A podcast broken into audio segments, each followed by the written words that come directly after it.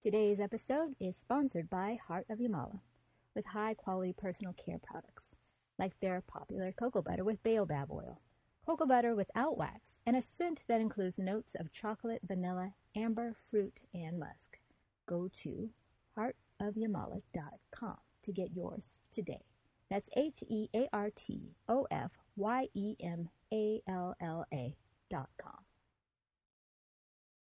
It is an elliptical shape with fields of orange and turquoise and principal appearance of lavender,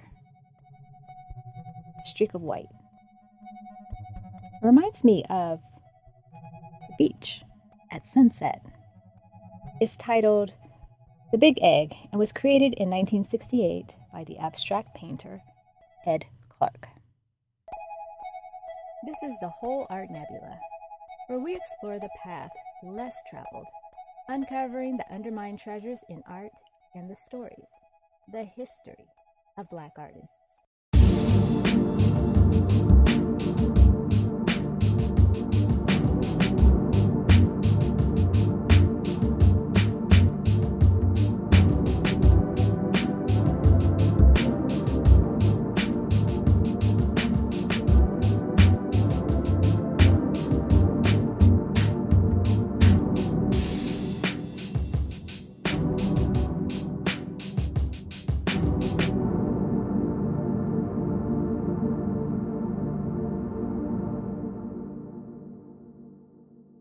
I'd like to first start off by saying, in my initial research about the life of Ed Clark, there wasn't a whole lot online about his personal background, such as family, childhood, and so on. So, sometime in the future, I might go back for a deeper dive to see what I can find. Okay, what I did find was that Ed Clark was born in the Storyville section of New Orleans in 1926. 10 years before Clark was born, Storyville was referred to as the district where prostitution and brothels, though not legal, were tolerated. However, with World War I came new rules that stated brothels could not be within 5 miles of a military base. This came from the Secretary of War, Newton D. Baker. So, by 1917, the brothels were closed, and by the 1930s, most of the Storyville section of New Orleans was torn down and replaced with public housing because of the Great Depression. As a child, still during the Depression era, he and his family moved to Chicago. From 1947 to 1951, Clark studied at the Art Institute of Chicago. While there, he was greatly encouraged by a Russian-born instructor named Louis Ritman. Ritman was an Impressionist painter who was known for painting female nudes, just as his friends did, other American Impressionists who had studied and lived in France, just as Ritman had. During World War II, Clark served in the Air Force, which enabled him to earn money from his service in Guam and later go back to art school. And in 1952, Clark picked up and moved to France to study at l'Académie de la Grande Chaumière in Paris. I know I just butchered the name of that school, but eu falo pouco português e pouco espanhol, mas eu não falo francês. Desculpe. Okay. In Paris, Clark received more encouragement from an instructor named Edward Gord, an Australian-born Expressionist painter, also known for female figures. Also, in 1952, Clark attended the exhibition Salon d'Automne and was blown away by Nicolas de Staël's painting, The Football Game. Clark was transfixed and transformed. In a 2013 interview with Jeff Edwards at Art Pulse magazine, Clark said, "I'd never heard of Nicolas de Staël before Paris.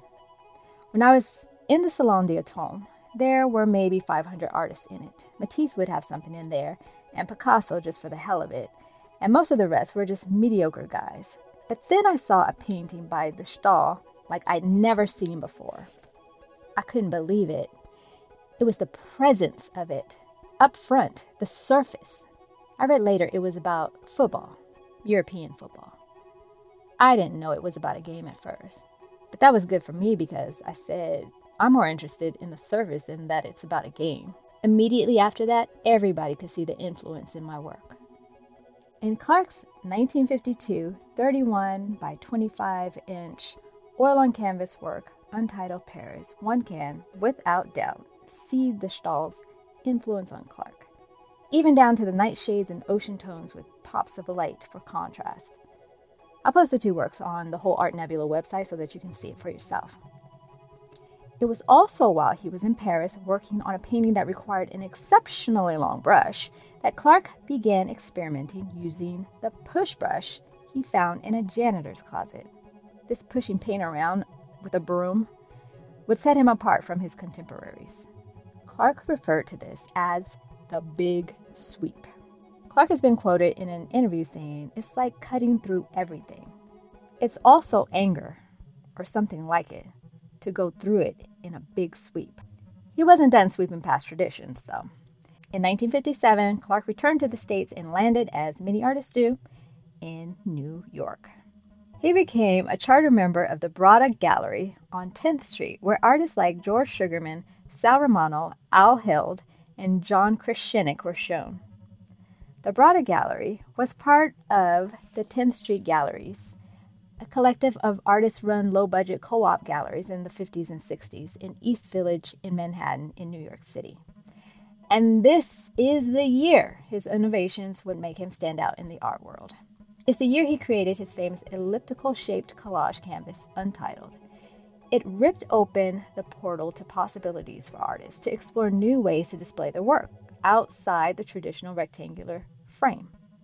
The painting was later to be described in a 1972 Art News article by Lawrence Campbell as the first of its kind.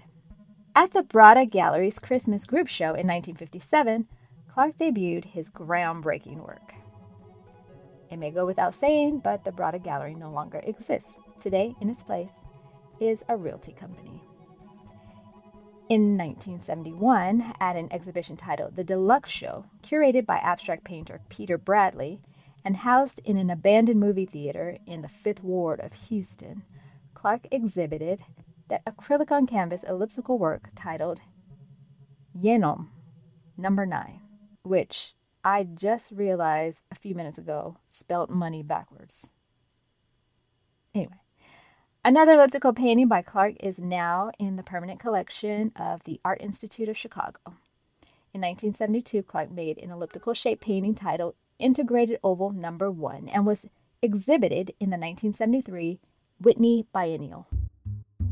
Grassroots organizations are the backbone of communities, and it's one of the many reasons I'm a board member of the Green Foundation. The Foundation provides community health education through outreach and navigation to help individuals and families access quality health care in California.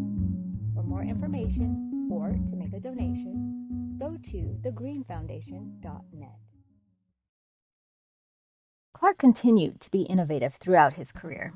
Like his adoption of the push brush and the shaped canvas, he was also inspired by Native Americans, as seen by his method of working on paper with dry pigment, inspired by the pouring sand technique of the southwestern Pueblo people. In the Jeff Edwards 2013 interview, when asked if issues of race affected what came out of his studio or the way people interpreted it, Clark stated that he didn't think so. Quote, "But sometimes it pops up. Just when I was thinking it's not a problem, it becomes a problem.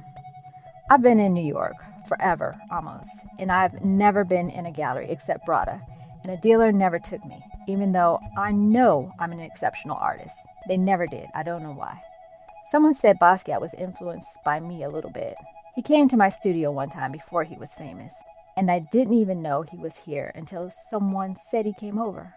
I like him, though. Now, when they talk about Black artists, they always mentioned Bearden, Lawrence, and all those guys, but then Basquiat came out of nowhere and got 10 times the money that they got. I'm not so sure he's really that important, but maybe he is. And if you're Black, you can't even say anything about how they discriminate when there's Basquiat.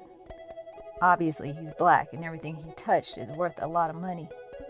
On October 18, 2019, Edward Clark died at a care center in Grosse Pointe Farms, Michigan, at the age of 93. Clark, in his lifetime, has received many awards. His work has been exhibited all over the world and is part of collections in several art institutions and museums, from the Studio Museum in Harlem to the Centro de Arte Moderno in Guadalajara, Mexico. Clark guarded his private thoughts on worldviews and his background from unwelcome intruders and has been quoted from one of his last in-depth interviews as saying, "I'm a painter and nothing else." With this, he has allowed his work and innovation to speak for itself. If you'd like to see the works of Ed Clark in person and you're in Los Angeles, his work will be available for view until January 10, 2021 at Hauser & Wirth. His work is also on exhibition at the Whitney Museum of American Art in New York. Today's episode was sponsored by Heart of Yemalla, creators of high-quality personal care products. To get yours, go to heartofyemalla.com. This episode was researched and produced by me, Kobina Wright. The theme music was created by Ade. To see images from this episode, go to our website at thewholeartnebula.com. You can also visit us on Instagram at thewholeartnebula. And if you liked this episode, tell somebody. And I'd be so happy if you left a 5-star review. This is the Whole Art Nebula.